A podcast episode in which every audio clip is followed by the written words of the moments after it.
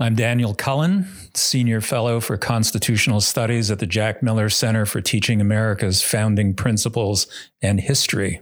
Welcome to this podcast. Our guest is Wilfred McClay, the GT and Libby Blankenship Chair in the History of Liberty at the University of Oklahoma, and a renowned scholar of American intellectual history. He's here to discuss his new book, Land of Hope, an invitation to the great American story, just released by Encounter Books. Bill McClay, welcome.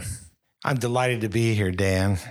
Bill, let me uh, ambush you with an historical observation of my own to start out. 25 years ago, in the preface to your book, The Masterless, you wrote the following Let me emphasize at the outset that I have by no means pretended or intended to trace the development of American society, economy, politics, or culture in the past 150 years.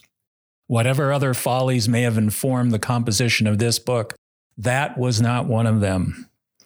Well, 25 years later, Land of Hope traces of that very development. it can't be that you're older but no wiser, Bill. So yeah, yeah. why this book? Why did you take up this task now? Well, I felt it was needed. There, there's a couple elements in the answer to that question. One is that I I wrote, um, oh gosh, when was it around 2000 2001. I wrote uh, a little book, uh, Student's Guide to U.S. History, and it's actually done really well for them. Uh, and for a while, it seems as if hardly a week or two went by that I didn't get an email from someone who said, Hey, I like your book and this and that about it. But you know, uh, you don't ever recommend a textbook. And could you recommend a textbook? And and I said, and I wrote them back to say, um, thank you very much. You know, the reason I didn't include a textbook is I didn't think there was one I could recommend. So, uh, you know, at a certain point, I began to get tired of always the same runaround and excuse. So that I began to think, you know, maybe I should tra- take a, whack at this. And one of the reasons I never did, or for so long didn't, is that um, I knew enough, both from my own experience with them and um, and friends' experiences, that the textbook, the major textbook publishers would never let me do anything like what I wanted to do. Um, so, uh, and it would end up being processed meat yeah. in the same way that all those textbooks are, and, and mostly written with a view towards pleasing textbook committees and uh, and and stakeholder groups and others that are involved in the political process of um, deciding about textbook adoption, and I just I didn't want to do mm. that. So, so I started getting uh, inquiries from people. You know, hey, we need to, somebody to write a textbook. You know, in American history. That's I would say always the same thing. I agree. Good idea. I hope you find someone. And and that wore a little thin after a while. And then um, I got the proverbial offer I couldn't refuse from um, Roger Kimball, publisher of Encounter Books, who called me up on a Sunday afternoon at my moment of my most vulnerable. You know, I'd I, I'd, I'd um, taken my crab shell off for the weekend, so I was all soft and pliable, and he, and he kind of hit me with the idea: you you really need to do this. The country needs it. It was a very stirring appeal, and uh, it won me over. So well, we're all we're all pleased that you you responded to the to the call or or were pressed into service. But let me ask you about about the the challenge of of writing the book once you decided to do it. You you write yeah. in your epilogue to Land of Hope that the American story should not be lost in a blizzard of details or a hailstorm of rebukes. The hailstorm of rebukes calls to mind Howard Zinn's yeah. influential history, which your book, uh, I think, aims to displace. And I want to hear about that. But but the problem of the blizzard of of details that's that's a real challenge. Can you say a yes. little bit about how you overcame that? Would you describe your book as as political history, uh, a history for citizens, which might yes. not be quite the the same thing. You make a forthright declaration at the beginning of the book that that this is intended for for citizens. You you make no yes. no bones about that. Yeah, and I do see political history as the backbone or the skeleton of the book. Um, because I again, I think it's a sine qua non. You you can't go further unless you have that in place. Um, you know, a skeleton is not the whole body, but you're not going to do very well having a bunch of organs uh, floating around without a skeleton to, to give structure. So, um, yeah, I I um, I do take uh, that that view. The question of details is really an interesting one because it, it's a, it's a most excruciating part of this, and uh, there's several things involved. One is that in, in in much controverted subjects, you can't go into the detail that you would like to as a scholar about all the different competing points of view that exist.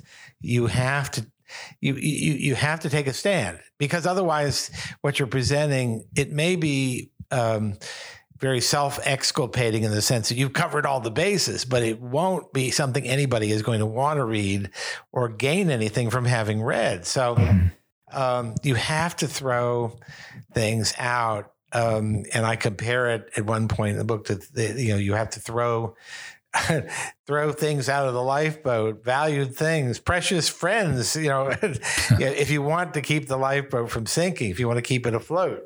So this couldn't be an engaging or worthwhile uh, narrative, something someone would want to read if it didn't dispense with a lot of detail. So how to do that, how to keep a sense of the complexity of the story while keeping it moving, keeping it, keeping the reader's interest. Because I am thinking of this book, uh, you know, and I don't want to, um, I don't want to leave anybody out, but uh, I fundamentally I thought of this book. My ideal reader was uh, would would have been a very bright seventeen year old uh, probably a boy, since boys are slower to mature than girls and less interested in history. So had to be something that would appeal to him.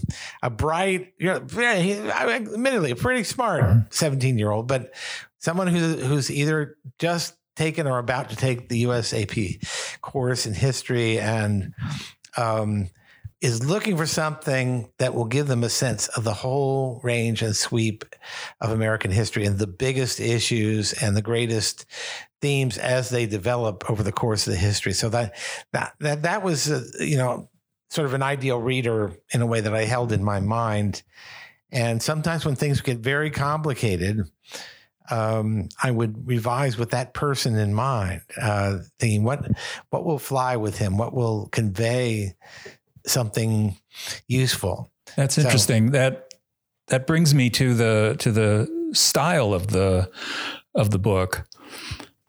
The subtitle, "An Invitation to the Great American Story." It's uh, it's artfully worded. I, I think the emphasis on story.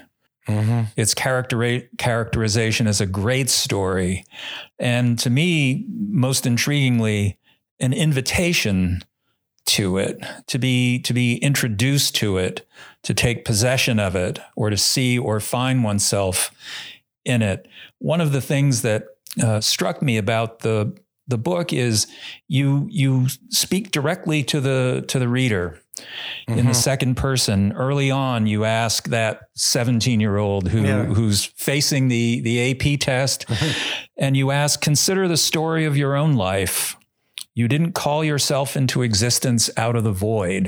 Yeah. That's a that's a sentence that that would grab even a 17 year old by the lapels if if teenagers still wear yes. lapels.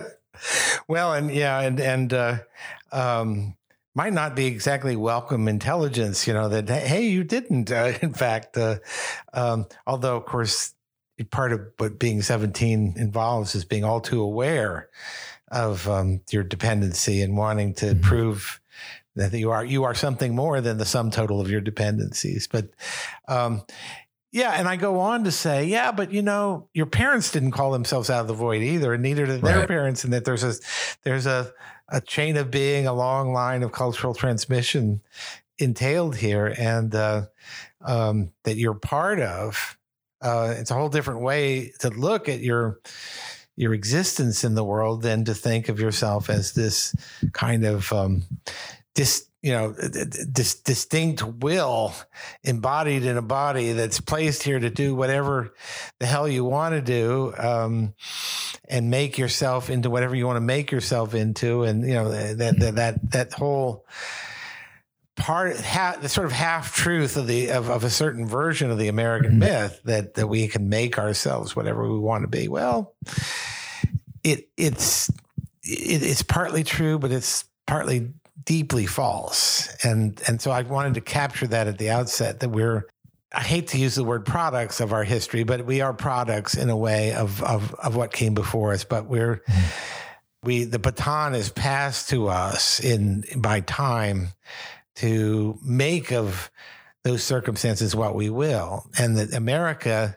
is uh, the reason I call it a land of hope is that uh, America is a place where, more than any place else in human history, people have been able to transcend the conditions of their birth um, and think beyond them, to imagine other and greater things, and and succeed in bringing them about. Mm-hmm. Uh, and that there's always a sense that what is given to us initially, the conditions of our birth, you know, of our natality, are never the final story uh, there's always more to be said. And we're the ones, to some extent, thanks to being in a country where we enjoy a considerable degree of freedom, we can do the saying.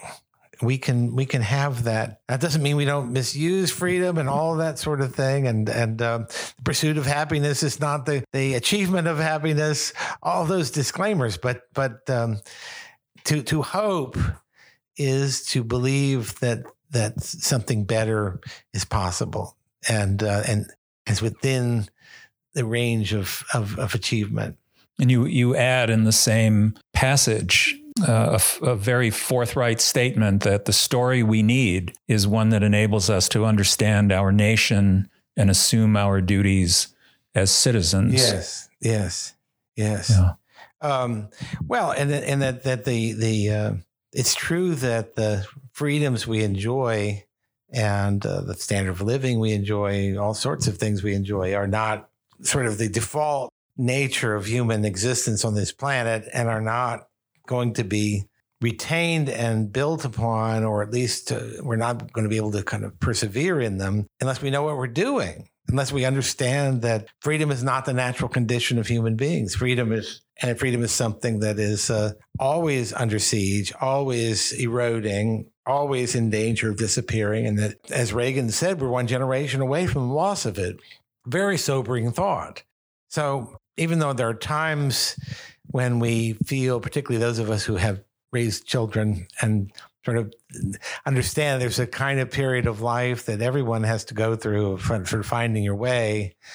And it's true for countries too, that we we do crazy things, stupid things, awful things, abominable things. And um, but we keep going and um, and eventually have the chance to, if not rectify them, at least get ourselves back on course. And uh, so, so I think that's part of the tendency I have uh, for, for, a way of looking at things. That brings me brings me back to the point you made about the story being lost not only in the blizzard of details but in a hailstorm of rebukes. Your yeah. your history is in no way uh, a feel good whitewash no. story.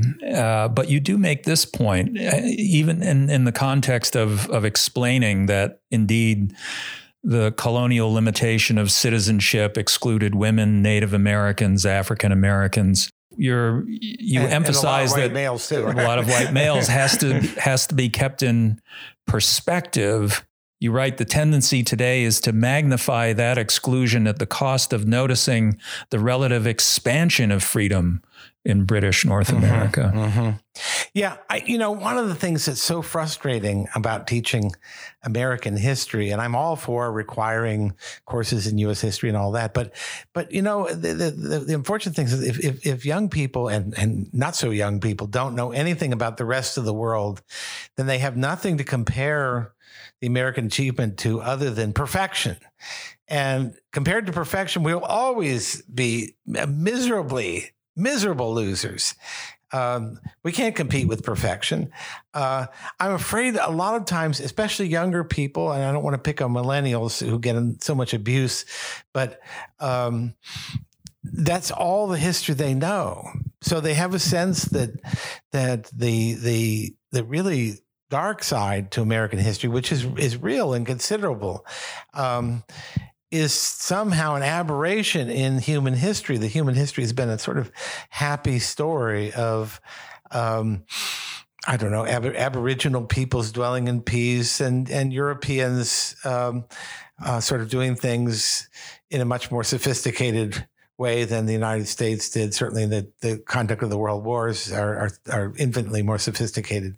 But uh, skipping the snark here, uh, there is there is a um, a tendency to, um, if you don't know, for example, if you don't know about Alexander Solzhenitsyn and his life and writings, you don't know about the Gulag Archipelago, if you don't know about, you know, everybody sort of knows about Hitler as if uh, that was the sort of other be all and end all. Perfe- there's perfection and then there's Hitler. uh, and you're either like one or you're like the other.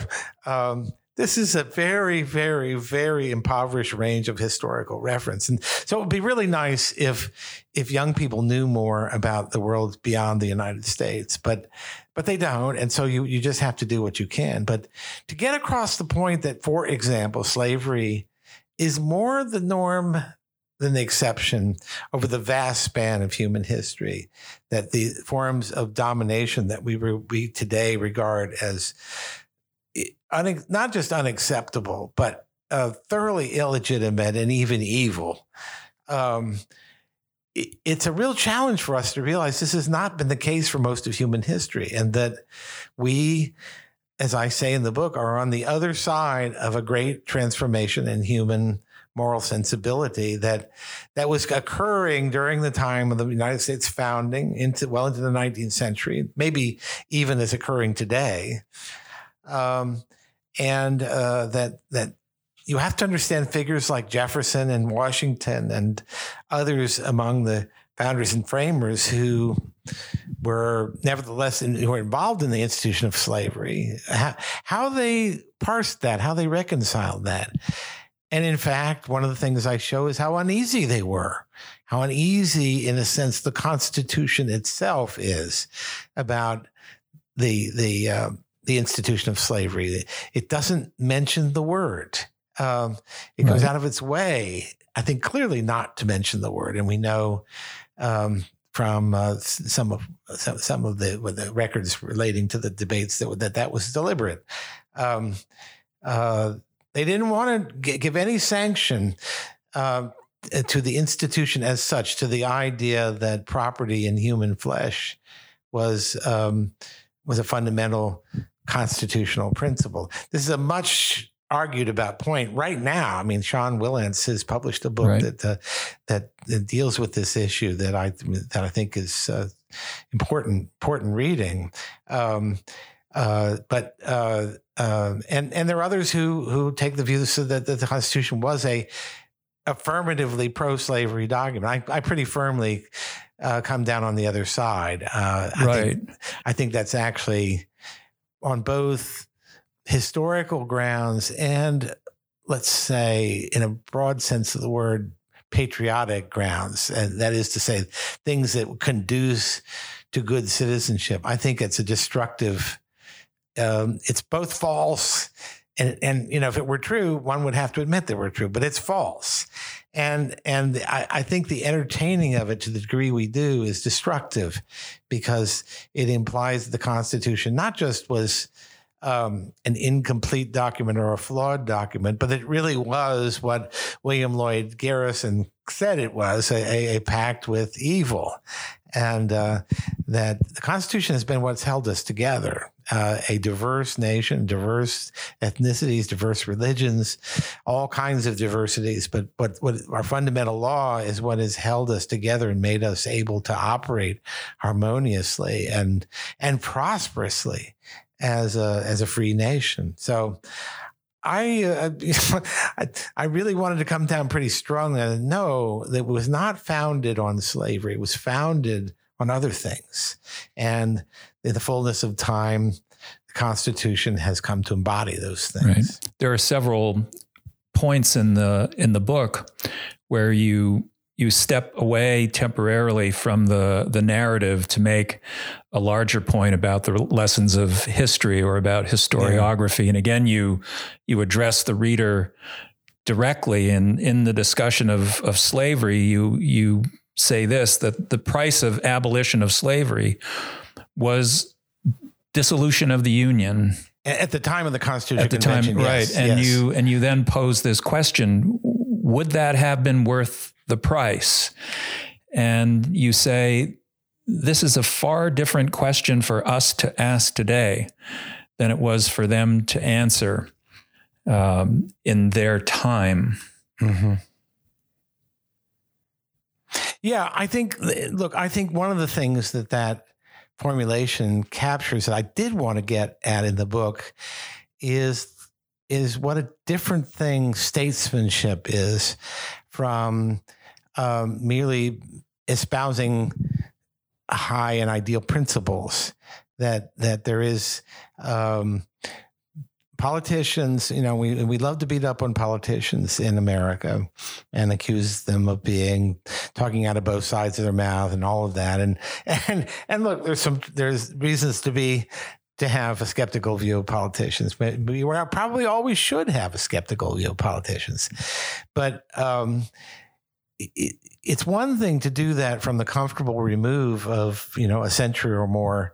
It's another thing to put yourself in the position of a Lincoln um, who has to think about how to keep, hold the union together when half of it wants to go flying off and um, and more going back to the constitutional convention um, is is the principle of anti-slavery or abolition of slavery so compelling as of 1787 that um, it had to be addressed then, come what may, for the constitutional union. And I think that the prudential view was that uh, if if if there, if we failed the Constitutional Convention to um, bring about a more durable national union, then the chances were very dim for the preservation of any kind of union and for the ability of the newly independent United States to remain independent. Um, I think often here of um, the example of Frederick Douglass, who's been much in the in the limelight lately. Uh, David Blight has just published a very very impressive new biography of Frederick Douglass, who's um, you know had other biographies, and including a, a, short one by David Blight in the past, but very much deserving of it. And one of the things about Douglass, who was, uh, for those of you who don't know, I mean, a, a great African American abolitionist who had been born into slavery in Maryland and had, um, through all kinds of uh, uh, an interesting story about which he wrote his own narratives, become a a, a, an agitator for abolition, a magnificent public speaker, and a man who wrote with considerable power and grace. So, uh, really, a most impressive individual. And uh, Douglass was, had, had a very ambivalent view of Lincoln. And it, when he starts out in the anti-slavery movement, he's with more or less with the immediatists, the ones who, like William Lloyd Garrison, who wanted immediate abolition, no ifs, ands, or buts. You know, this is a pure evil. Um, nothing can stand. Let abolish slavery and let the heavens fall, so far as the American Republic is concerned. But by the, but he he moves away from that, and by the time uh, he's sort of observing Lincoln finding his way through the war, he's he's uh, he ends up admiring him and understanding that without the preservation of the Constitution um, and thereby the preservation of the American political system, freedom or slavery wasn't going to make much difference. Uh, the, the, the the possibility of African Americans of the freedmen um, uh, coming out of the war effort to enter into American life would be much greater if the Constitution's integrity and power was pre- was preserved rather than being you know demolished. Right. You you emphasize in the course of this discussion and other um, grueling moral moral dilemmas Weber's two ethics, the mm-hmm. contrast of the ethics of moral conviction and the ethic of responsibility and that's another yes. place i think where you're you're quite consciously trying to reach that 17 year old reader who might be inclined to think this is simply a, a, a question of right or wrong crystal clear moral yeah, moral yeah. principle and nothing more to say. Yeah, no, that's that's right. And and and I but I also try to do it in a way that gives the sort of the prophets of moral responsibility their due. You know, there's a greatness, there's a majesty about Garrison that um uh, and and and a, and a kind of rootedness in in moral principle that is is uh, really a, an awesome thing to behold, um, and it's hard to say. Did did did he do more? some people argue he did more damage than he did good because he was so uh, challenging and annoying to so many people. But I tend to think that um, you know we talk about the Overton window these days. I think he he moved the uh, the the the center of discourse uh, in ways that maybe created room for the more gradualist um, abolitionists to get a hearing. Um, although in the end, it's debatable, you know, how much influence they had. Uh, that that's a whole other question, and I don't really get into it in the book. But right. um, but still, I think it's it's it's very important to give the both the uh, the moral responsibility side and the and the, the, more gradualist Lincoln, you know, the, the responsibility for the consequences of your actions. You can't just say, let the heavens fall and, and say, I have no concern with all the lives and, and property that's destroyed when the heavens do fall. Uh, and Lincoln had to think about that. He was always thinking about how to restore the Union all along. And, and, uh, and so that when he had to really move to something more or less like total war with Grant and Sherman, particularly. Um, this was this was very difficult because it, he knew that um, that kind of action would would have the effect of making the post-war reunion more difficult. But Sherman was right. Um, and Sherman being you know, maybe the first theoretician of total war, that the Southern willingness to resist, the Southern sense that the government, their own government, no longer would had their back, that that had that had to be a tactic employed in, in order to to bring the war to a conclusion, but it raised the price and. Uh, um, you emphasize the the incredible brutality yeah. of it in your yeah. in your narrative.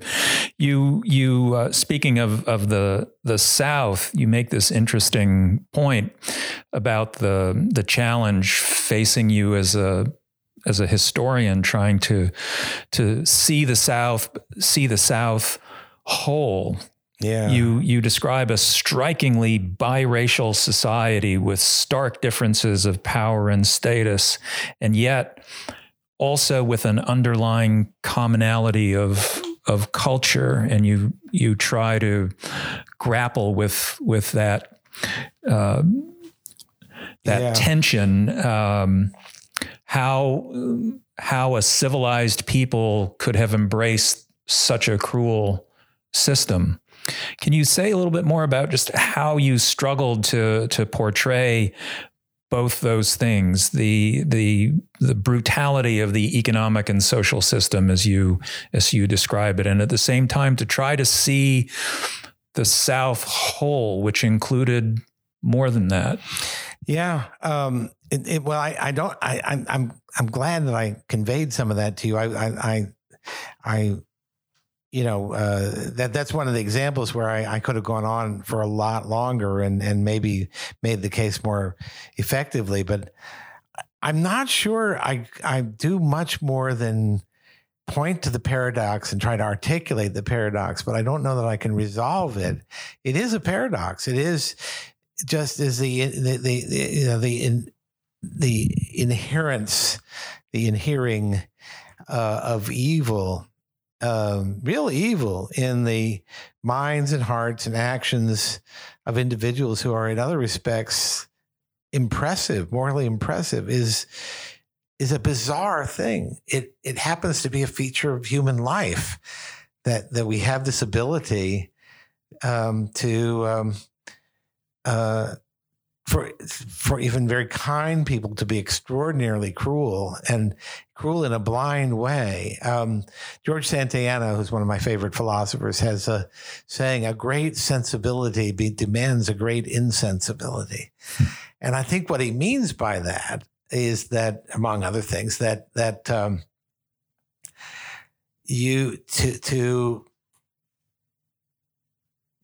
to, to, to understand something in great, great depth and great, great sympathetic um, depth means shutting out a lot of other things, not noticing a lot of other things. One of the one of the points you make at the beginning of the of chapter nine, the the gathering storm before the Civil War, you, you offer another aside about the um, the mistaken approach to the past that reads inevitability into the unfolding of of great events. You're you're arguing for trying to see the past as its actors saw it and yeah. try to understand the depths of of their dilemma as a dilemma. Yeah, yeah, and you know that that applies to a number of things. I mean, it, it, I do I do want, as I mentioned before, to for people to have a, more of a sense of how difficult it is to be um, able to engage in acts of statesmanship, of genuine statesmanship. It's very hard, and, and it's not something you can learn by studying books. Although you probably can learn a lot from studying individuals seeing what individual statesmen do, but there, there are no general principles of statesmanship. The other thing I was thinking of, and one it's related, is uh, I think in that chapter I deal with uh, the Compromise of 1850, um, which um, it, you basically traded the entry of California into the Union for a much more stiff and demanding fugitive slave law that would protect um, the interests of the South, which were now and forevermore being going to be relegated to um, the status of minority, as John Shelton Reed said, the lower right, the, lower right corner, or he used to write something called "Letter from the Lower Right," uh, um, and uh, uh, and I think it's hard to read that to think could anybody imagine this could succeed? How could anybody have thought that? But it's a measure of how um, limited the range of options were maybe the how limited the range of imagination was. But um, that uh, this was seen as an achievement. Um, this you know agreement which didn't last very long and was a um, you know sort of an unfortunate uh, last gasp to Henry Clay's uh, brilliant career. Um, but uh, and and I do mention something that often gets passed over in American history books is the Corwin Amendment, which is was passed. Um, it never went to the states, but was it would have been the Thirteenth Amendment instead of the amendment abolishing hmm. slavery. It was it would have been an amendment uh, um, preserving slavery in, in perpetuity in the Constitution, although even the Corwin Amendment language does not use the word slavery, interestingly. But Lincoln supported this. Um, oh, Seward supported it. It was uh, um, people who were deep, deep, bred in the bone anti-slavery people supported it because um, they saw that as the only hope for the preservation of the Union, particularly after the election of 1860, when you have the first and really only completely sectional candidate in American history uh, win election. know, Lincoln got not a single electoral vote from um, a non-northern state. So, so I think that's part of what I was thinking of with those words. Is that you know we we we can't. Um, part of understanding the past is to understand how it felt to be there as best we can. Um, and, uh, and, and it had that sense of contingency, a word that we historians overuse, but still, I think it's mm. that the, it, it, and you know you you prepare people to be citizens is to prepare them to for the fact there are no inevitabilities in political life, none. At the end of the book, you you make an interesting point about the difficulty of describing current history. And yeah. and you say this part of the discipline of, of thinking historically is developing the ability to be skeptical of what we think we see plainly before our eyes. Mm-hmm. Often the grand passions of the moment prove to be of no enduring significance. And you remind the the reader of the the epigraph to Land of Hope from Dos Passos, and especially this this bracing uh, phrase, the idiot delusion of the exceptional now. that's right. Uh, yeah, that's grown on me. At first, I thought it was a little raspy. The idiot delusion. You know, the, come on, couldn't you tone it down a little bit? But yeah, it is. You know, we think um, that we live in a time for which there are no useful precedents to be consulted. And and um, I see this especially with I don't know about you. I see it with my students all the time. There's this sort of assumption. Well, you know. Um, it, it, given the technologies we have, given you know the medical uh, science that we have, medical facility we have, given all sorts of things, you know, all bets are off, you know, that we're not really operating in order, even, even things like human frailty and human fallenness and, and uh, things that, um, that Madison and company, um, took for granted as part of human nature and made and helped to build their perceptions about a, a kind of conflictual constitutions full of countervailing forces, um, and ambition made to counter ambition, and so on. Uh, that doesn't make a lot of sense to them, um, be, if because they think they're living in an age of ultimate truths. Um, and uh, and, that the little devices they carry around in their pockets, um, you know, sort of obviate all of history that there's there's uh, um, there's there's this sort of amorphous you know uh, expanse called the past, and then there's now, uh, it, and that's that idiot delusion. Is that the the the the um, um, that now is uh, exceptional and, and, and, and it, it, it, transcends everything that's come before. And that's, you know, I also start off the book uh, with this, the phrase history begins in the middle of things. And we are partly bound to our past, that past that we did not call into being.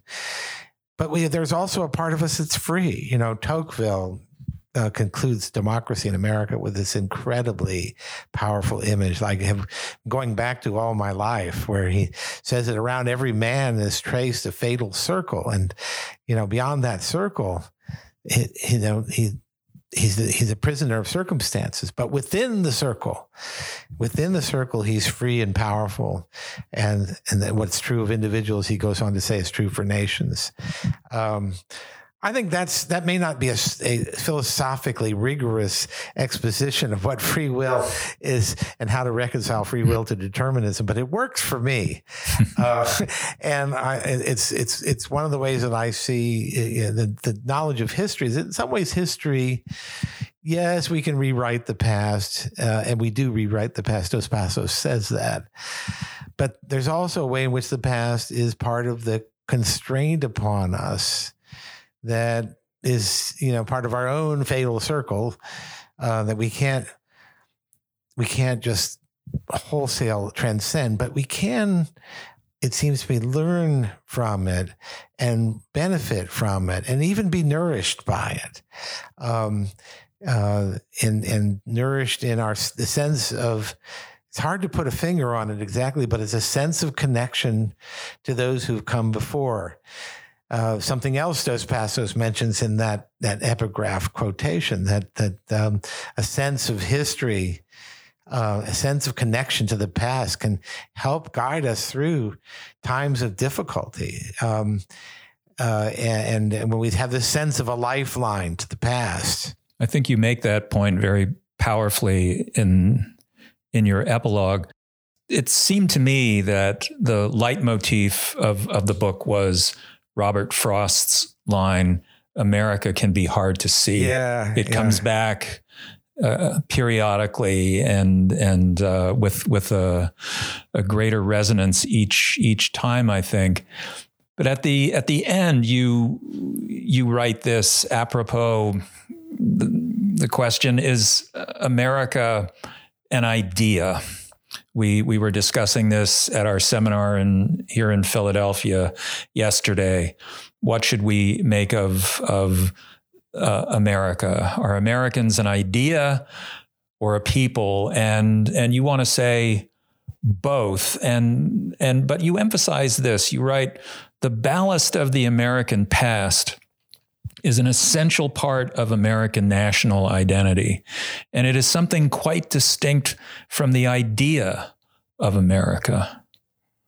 And mm-hmm. you go on to conclude that all enduring civic affections must be built from the inside out. So, yes, um, there is an idea of America that is that is universal, mm-hmm. universalizing, and important, but there is also a particular people and and the two really shouldn't be um, or one shouldn't emphasize yeah. one at the expense of of the other. You you say the vital tension in American identity is universality and particularity, but we sh- we err if we try to exclude one uh, in order to emphasize the other. I yeah, you know, I I don't know why I in the end didn't use this phrase in the book, but a phrase that I thought of using, and I, I don't know why I didn't, but is to say that America is an idea with a people, but it's also a people with an idea. That the, the, the two things are are uh, are inseparable. And and but but further, I, I this idea began to this idea this sort of way of phrasing it, be, it really kind of began for me when i read um, Walter Berns's book uh, um, making, making, patriots, patriots. And, and, which is a, a, wonderful book and yet i i felt it was in some way wrong or something about it was wrong and and it really relates to our mission at the jack miller center too because we we're not just about America's founding principles. We're also about America's history. And that's important because it, you know, one of the things I saw from Walter's book is that if you if you concentrate too much on just simply teaching the principles of the Declaration of Independence, it, independently of the context in which those principles arose, um, and are applied and have are understood. I mean, they don't. You know, the the uh, the principles of Declaration of Independence don't legitimize um, the abolition of all authority. They they don't. There's a there's a distinct limit to uh, and also although it's not a limit easily phrased in categorical or propositional terms, but it's it's something that's to, that that's best. The limitations are best illustrated by consulting history. What we mean um, by uh, the kind of equality that uh, the Declaration sanctions, and uh, um, it it even something even even a general principle like you know universal human dignity. Well, that that doesn't get you very far until you look at at historical instances. What what does it mean to affirm dignity um, in the face of um, of the the kinds of uh, uh, desperate and despicable things that we humans do from time to time. Um, it it uh, how does this emerge, and what do we what can we learn from the way that it emerges? Bill, let me let me return one, one more time to your your first book, from 25 years ago where you Oh, you asked in in the preface this does does the fading primacy of national identity in our time and its increasing replacement by more narrow and particularist forms of identification such as race gender ethnicity class represent an understandable reaction against the inadequacies of cultural consolidation or does it represent the conquest of the social and political world by the egoistic voice of the emotivist self? It seems to me that Yeah. that's where you uh, Yeah. that question comes up at the at the end of Land and Land of Hope, and you Yeah. resoundingly answer it there. Maybe so, uh, you know, and and maybe the- you know there are times when I wonder if uh, for all of us uh, um, there aren't really just a few questions that we just uh, worry to death for our entire careers, but uh, and, but events, you know, uh, I mean, e- events can. I mean, one of the things that I was struggling with at that time was whether whether to take seriously the um, the notion that the nation state was in the process of being superseded um, by either larger or lesser forms of organization, and I think. The, the the past 25 years have convinced me that we can't afford to let that happen. Right. That, that's another reason I wrote the book. Well, Bill McClay, thank you for this conversation Oh, this and great. even more for this magnificent book. Let's hope young Americans receive and accept the invitation to the great Oh, American so, story. too. I their so, story. too. I'll come. I'll come uh, on their doorstep and do a dance just to get them interested. Thank you.